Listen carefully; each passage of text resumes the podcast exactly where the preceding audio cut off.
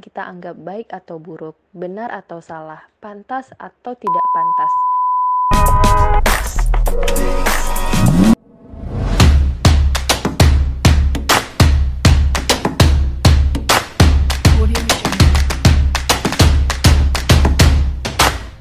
Assalamualaikum teman-teman semua.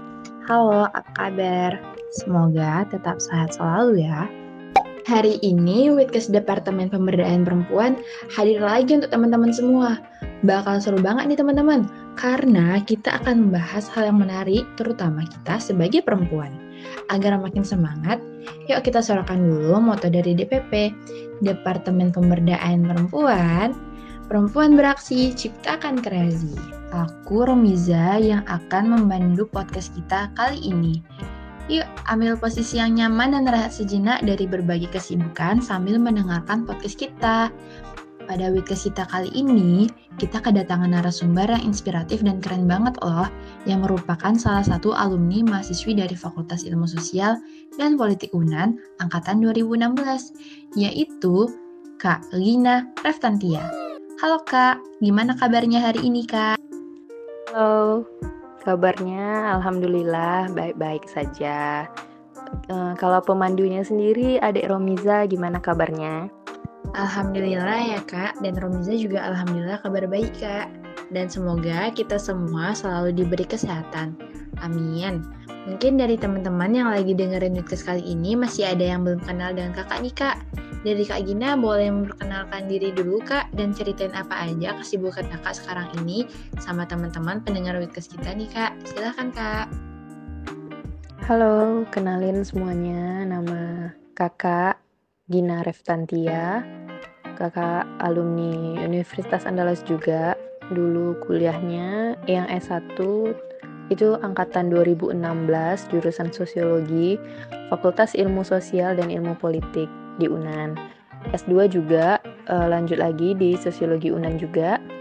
Dan sekarang kesibukannya lagi uh, kayak biasa sih, masih nyambi jadi asisten, asisten dosen juga, tapi sekarang juga lagi sibuk uh, nyambi jadi tutor online di Universitas Terbuka. Salam kenal Kak Gina. Untuk teman-teman, udah kenal kan dengan Kak Gina? Oh iya, for information, Kak Gina juga udah nerbitin jurnal dan go internasional loh, di mana membahas terkait the map of gender based social movement to realizing gender equality and justice in Indonesia. Nah, jurnal ini membahas tentang mewujudkan kesetaraan gender di Indonesia. Selain itu, Kak Gina juga bekerja sebagai asisten dosen di jurusannya loh. Keren banget kan teman-teman? Makin gak sabar nih bincang-bincang dengan Kak Gina. Sebelumnya kami mengucapkan terima kasih juga kepada Kak Gina atas waktunya karena udah menyempatkan diri bergabung dalam kegiatan Witkes kita yang merupakan salah satu program kerja dari Departemen Pemberdayaan Perempuan dan KM Farmasi UNEN. Nah, pada podcast kita kali ini, kita akan membahas suatu tema yang menarik ini teman-teman, yaitu gimana sih jadi perempuan yang high value? Mungkin dari teman-teman semua udah ada yang dengar terkait high value woman ini. Menurut Kak Gina, apa sih high value itu sendiri, Kak? Oke, terima kasih ya pertanyaannya Romiza.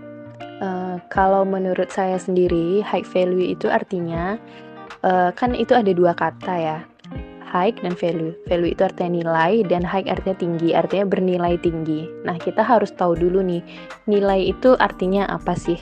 Kalau di dalam sosiologi sendiri dari jurusan saya ya, kita bedah e, bagaimana pemaknaan tentang nilai gitu. Nilai itu artinya adalah sesuatu hal yang kita anggap baik atau buruk, benar atau salah, pantas atau tidak pantas tentang sesuatu hal yang kita lakukan ini gimana sih? Apakah kita baik atau kita buruk atau kita salah atau kita benar? Jadi nilai adalah anggapan yang seperti itu.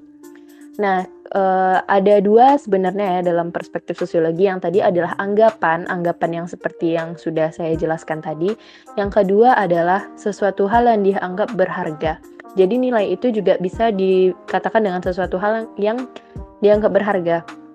Jadi kalau kita bicara tentang high value, uh, itu maksudnya kalau menurut saya seberapa berharga sih diri kita gitu. Seberapa berharga sih nilai pada kita atau bagaimana sih sebenarnya perilaku kita? Bagaimana sih sebenarnya diri kita ini? Apakah baik atau buruk nilainya?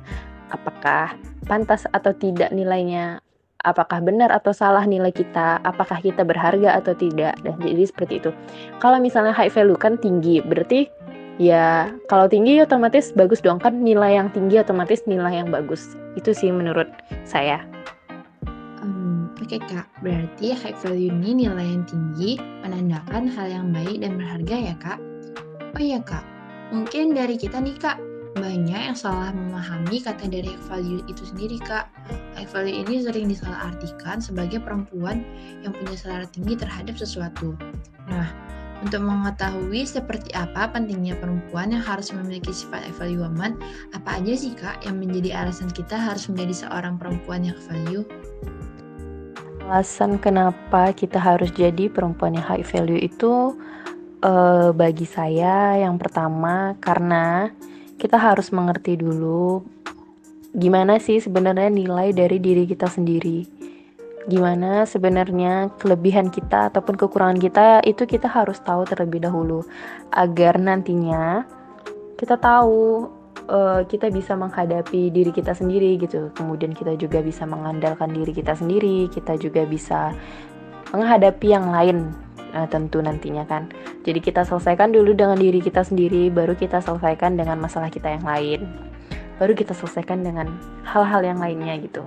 Uh, paham nggak nih maksudnya jadi, kalau misalnya kita mengerti bagaimana nilai diri kita, bagaimana kekurangan dan kelebihan kita, kita juga tahu rasa insecure kita gimana, kita juga tahu gimana sih cara mengatasi insecure dalam diri kita, kita tahu gimana cara mengatasi kekurangan kita, kita tahu apa kelebihan kita, otomatis kita bisa menyelesaikan hal-hal yang lain pasti ke depannya kayak masalah-masalah yang lain ke depannya. Karena kita tahu apa kelebihan kita kita pasti akan menekuni eh, pekerjaan-pekerjaan yang sesuai dengan kelebihan kita. Kalau kita tahu kekurangan kita kita juga bisa menghadapi atau mengatasi gimana kekurangan kita. Kita juga bisa memperbaiki diri kita sendiri. Dan kalau misalnya kita memiliki nilai yang tinggi di dalam diri kita kita juga akan memiliki respect ke orang lain. Kita juga akan respect terhadap diri kita sendiri. Kita juga akan lebih menghargai diri kita sendiri. Setelah kita bisa menghargai diri kita sendiri, pasti kita juga akan lebih bisa menghargai diri orang lain gitu. Akan lebih uh, dapat gitu untuk menghargai orang lain. Nah, bener banget. Aku juga setuju nih Kak sama yang Kakak bilang. Jadi alasan kita untuk harus punya high value itu kita harus mengerti nilai diri dan juga kelebihan maupun kekurangan kita. Kemudian nih kak, dari kata high value berarti apakah ada juga kata low value kak? Uh, apakah perempuan yang low value merupakan perempuan yang tidak percaya diri dan tidak memiliki prinsip ataupun pendirian terhadap diri sendiri kak? Gimana nih kak tanggapan dari kakak tentang hal ini? Hmm, kalau menurut aku sendiri ya, tentang perempuan value itu kayaknya nggak ada deh menurut aku. Karena kita semua manusia yang ada di muka bumi pasti berharga. Berharga di mata orang tuanya, berharga di mata pasangannya, berharga di mata orang yang tepatlah intinya. Semuanya berharga. Hanya saja mungkin mereka belum mengetahui apa nilai dari diri mereka sendiri. Kayak mereka belum menemukan kepercayaan dirinya mungkin atau mereka belum menemukan kelebihan mereka mungkin. Semua kan punya proses uh, dan waktu masing-masingnya ya. Tapi nggak semua orang bisa mem, uh, bisa mempunyai proses tersebut gitu. Kayak misalnya kita menemukan potensi di, dari diri kita kan karena kita udah mengenyam pendidikan ya. Kita menempuh jenjang pendidikan dari TK sampai sekarang udah kuliah. Habis itu kita juga masuk ikut di organisasi ini itu kita kita memiliki banyak akses sebenarnya. Tapi ada beberapa orang atau mungkin ada beberapa pihak apalagi perempuan ya terutama yang uh, belum sampai gitu ke akses tersebut. Mungkin belum sampai ke akses pendidikannya belum sampai ke akses uh, karirnya atau belum sampai ke akses tersebut gitu. Jadi yang hmm, bagi aku itu sih mereka hanya belum menemukan uh, value dari dirinya sendiri bukan berarti mereka low gitu karena semua orang pasti punya kelebihan dan kekurangannya masing-masing dan semua orang punya prosesnya masing-masing. Bagi aku, di mata aku juga semua orang itu berharga di mata orang yang tepat. Jadi bukan uh, bukannya low value, melainkan mereka belum aja gitu. Belum waktunya gitu, belum menemukan jati dirinya, belum menemukan kepercayaan dirinya, belum menemukan kelebihan dan kekurangannya, belum memiliki akses yang memadai untuk sampai ke titik itu gitu. Wah, iya juga ya kak. Setiap orang pasti berharga di mata orang tepat. Gak ada tuh yang namanya low value. Mungkin aja dia belum nemuin jati dirinya, ya kan kak? Nah, kalau perempuan yang memiliki value nantinya akan lebih menghargai dirinya sendiri dan percaya diri dengan kemampuannya. Mungkin kak, kak bisa nih sharing apa aja sih kak sifat-sifat yang dimiliki perempuan yang menggambarkan perempuan tersebut memiliki value gitu kak? Iya bener, uh, itu yang aku maksudkan dari tadi. Nah, uh, kalau menurut aku sifat-sifat apa aja sih yang diperlukan untuk seorang perempuan agar dia bisa menjadi uh, memiliki high value gitu? Yang pertama, menurut aku itu adalah mandiri. Kita harus bergantung di atas kaki kita sendiri gitu selesaikan urusan kita sendiri sebisa mungkin. Bukannya kita nggak butuh orang lain ya, kita butuh orang lain. Cuman, selama kita masih bisa menghandle semua urusan kita, dihandle dengan diri kita sendiri, ya udah maksimalkan oleh diri kita sendiri. Nanti kalau misalnya nggak bisa, baru kita pakai orang lain, baru kita meminta bantuan kepada orang lain. Karena kalau misalnya kita tahu kelemahan kita apa, kelebihan kita apa, ketika kita menghadapi suatu masalah atau ketika kita dituntut untuk mandiri, kita bisa menggunakan kelebihan kita loh untuk hmm, memaksimalkan masalah-masalah kita tadi, untuk memaksimalkan kemandirian kita tadi. Kalau kita tahu kekurangan kita, kita kan bisa mengasah ya, kayak aku kurangnya apa nih? Aku harus belajar apa nih untuk mengatasi kekurangan aku? Apa yang harus aku lakukan? Aku harus gimana agar kekurangan aku ini bisa sedikit tertutupi atau bisa sedikit teratasi gitu setidaknya. Jadi ketika suatu kita menghadapi suatu masalah yang mengharuskan kita menyelesaikan diselesaikan oleh diri kita sendiri ya, kita bisa. Nah, selanjutnya menurut aku selain mandiri tadi yang harus kita miliki adalah sifat bijaksana. Ya, kita harus bijaksana dalam hal apa pun, bijaksana dalam mengatasi masalah, bijaksana dalam mengatur keuangan, bijaksana dalam uh, memprioritaskan sesuatu. Terus kita juga harus punya pola pemikiran yang bagus ya.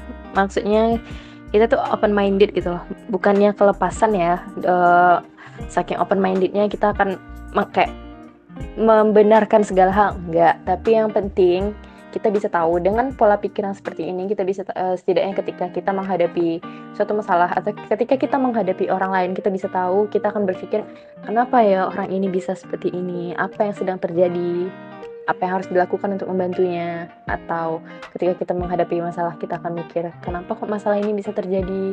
Kenapa jadi seperti ini? Kita harus seperti apa? Kita harus bagaimana? Kan kita jadi tahu. Itu sih menurut aku. Nah satu hal lagi menurut aku uh, yang paling penting itu adalah kita mencintai diri kita sendiri. Orang yang mengerti segimana nilainya, sebetapa berharganya dia, pasti dia akan mencintai dirinya sendiri.